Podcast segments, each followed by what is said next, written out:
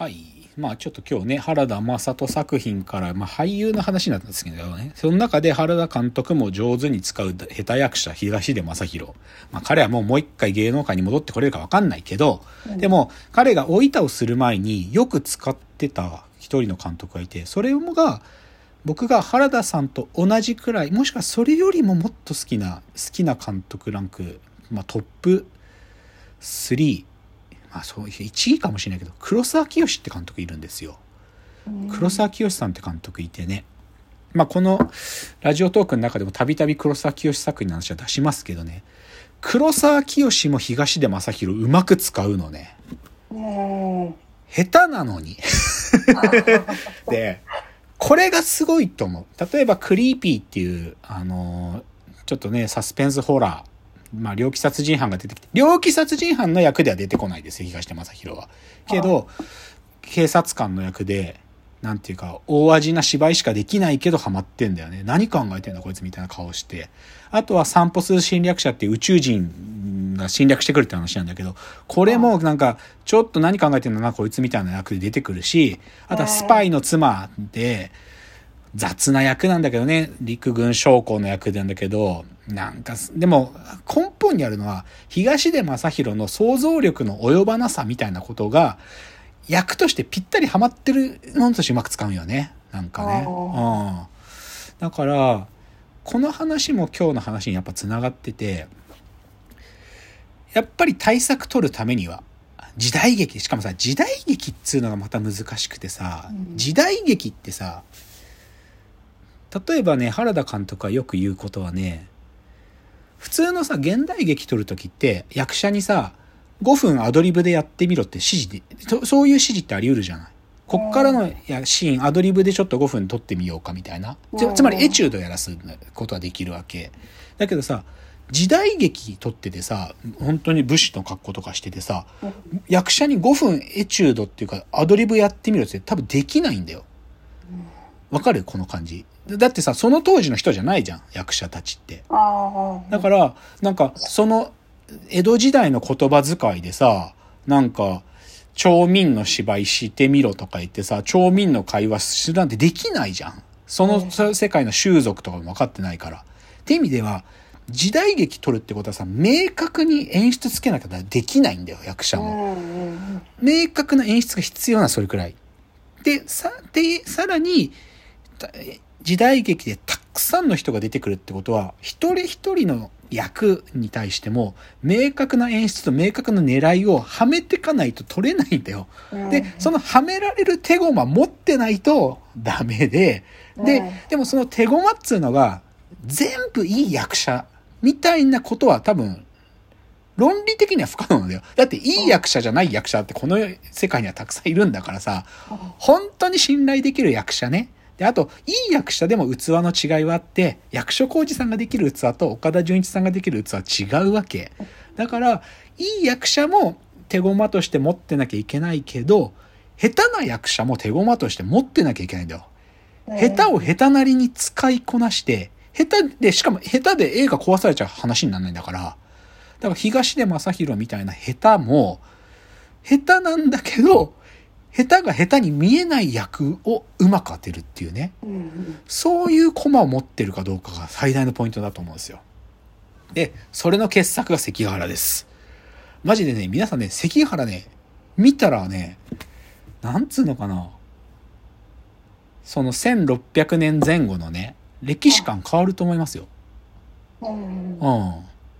いや、芝さんの小説読んでって、芝歴史観に染まってる人も、関ヶ原の映画見ると、なんかね、デトックスできる。やっぱし、芝、芝さんの芝歴史観って若干やっぱりね、ちょっと歪んでんのね。やっぱり芝良太郎史観ってのは、まあこれちょっとな、芝ファン多いから言うと思うんだんだけどさ、で、なんつうのかな。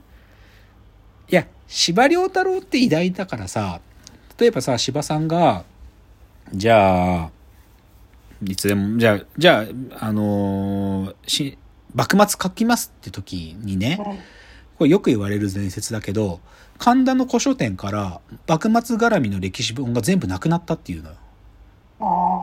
うん。それくらい芝さんは研究家なの。異常なる。一つの作品書くための歴史交渉って意味だけじゃなくて、その人物と膨らますためには、その当時の資料死ぬほど読むから、歴史家よりも知ってんの、はっきり言って柴さんは。歴史家よりも知ってる柴さんが書いてるから、ある意味、なんつうのかな、時代交渉や歴史交渉を含めて、柴さんの世界こそが生死だって思う人もいて、しょうがないんだよ。それくらい勉強してんだから、柴さんは。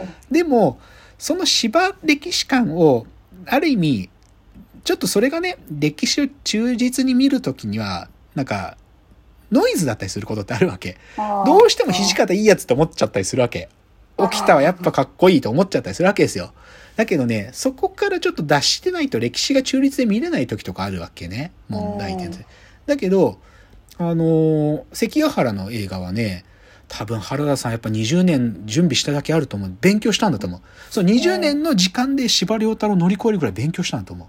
うんですだからどの役に誰はめるかってことまでけ完璧に計算され尽くしてるし演出も完璧だし、っていうぐらいだから芝乗り越える唯一の芝原作作品だと思うよ。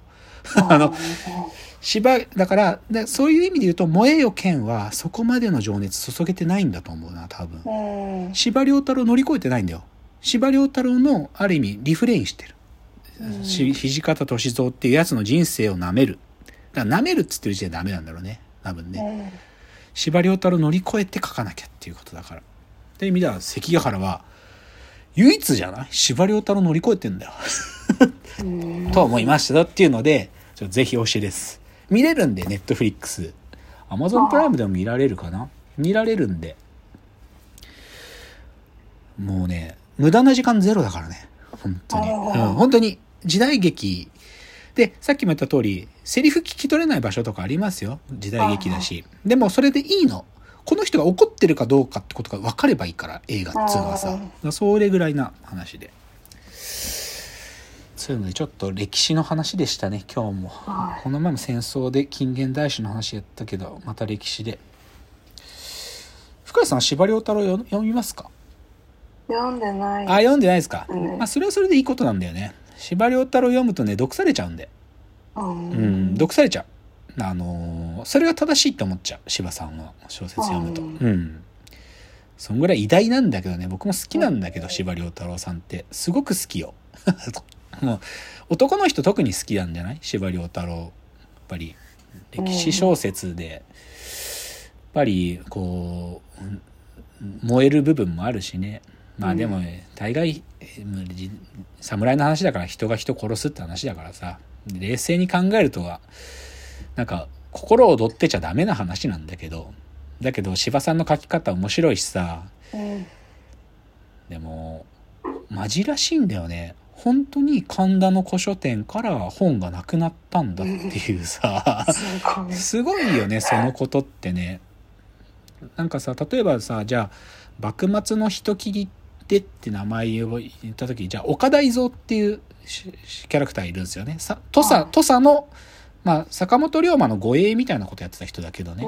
で藤沢周平だと思うけど藤沢周平なんか岡田伊蔵書いてたんだけどあ岡田伊蔵っていう小説があるんだけどはい。その時に神田の古書店に岡田伊蔵の本がなかったらしいんだよ。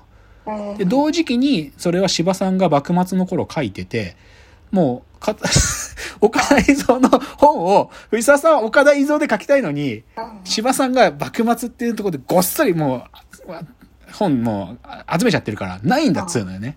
みたいなことが起きたっていうぐらいのなんかそういうことらしいよなんかだからだからそれを乗り越えるってことはやっぱすごいことだよね。うん。だから、いやー、まあ、なんていうの、映画をいつか撮りたいと思ってる。で、その、原田雅人映画の監督術っていう本読んでるけど、まあ、とてもね、この素人の僕は対策取れない。で、対策を取れないって諦めがつくね。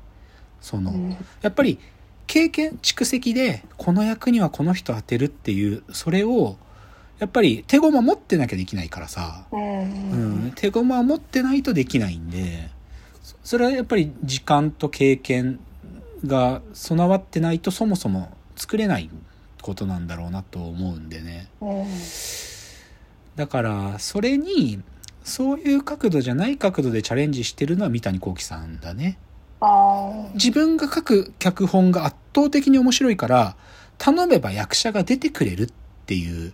で、その、ある意味当て書きして脚本書くみたいなイメージあ。ね。うんもうこの役は大泉洋。そう、決めてんのよ。この役は小池栄子って決めてんのよ。で、それで、もう、でも役者側も、三谷作品だったら出る。っていう。風に言わせて、でも自分で監督やる場合、やらない場合あるけど、そう。いう。ポジション取るかしかないけど、でも、どっちも難しいよね、なんかね。まあ、結局はやっぱり、成功を繰り返してないとたどり着けないってポイントだよね。う。ん、時代劇撮ってみたいという。かな、時代劇を書いてみたい、一回。うんうん。どこで書くかだけど、それくらい研究して人がたくさん出てくる物語を作ってみたいね。でゼロから作るの無理だけど、歴史の中の一つだったらって考えたいね。ううんん。思わないですか？もうそういうこと。時代劇。時代劇見ます？そもそも。あんま見ない。あ見ないですね。見ないよね。見ないよね。うん。そういえば。うん。うん、でもね時代劇面白いんですよ実は。っていうのが。まあ本当はもっと僕より好きな人たくさんいるから時代劇ファンって。実は多いから、うん。だから春日太一さんとかの本とか見るともうあ時代劇ってもっと奥深いなとかわかるけどまあ今日もとりあえず僕はどっちかというと関ヶ原かつ原田雅人という監督の角度だけで今日紹介したんでまあまたちょっと時代劇だけを取り出す回とかもやってみようと思いますまたね。はい。ということで、じゃあ本日この辺。またご意見やご感想などはですね、フォームから送っていただけると嬉しいです。では、お別れの時間がやってまいりました。わーわー言うております。お時間ですさよなら。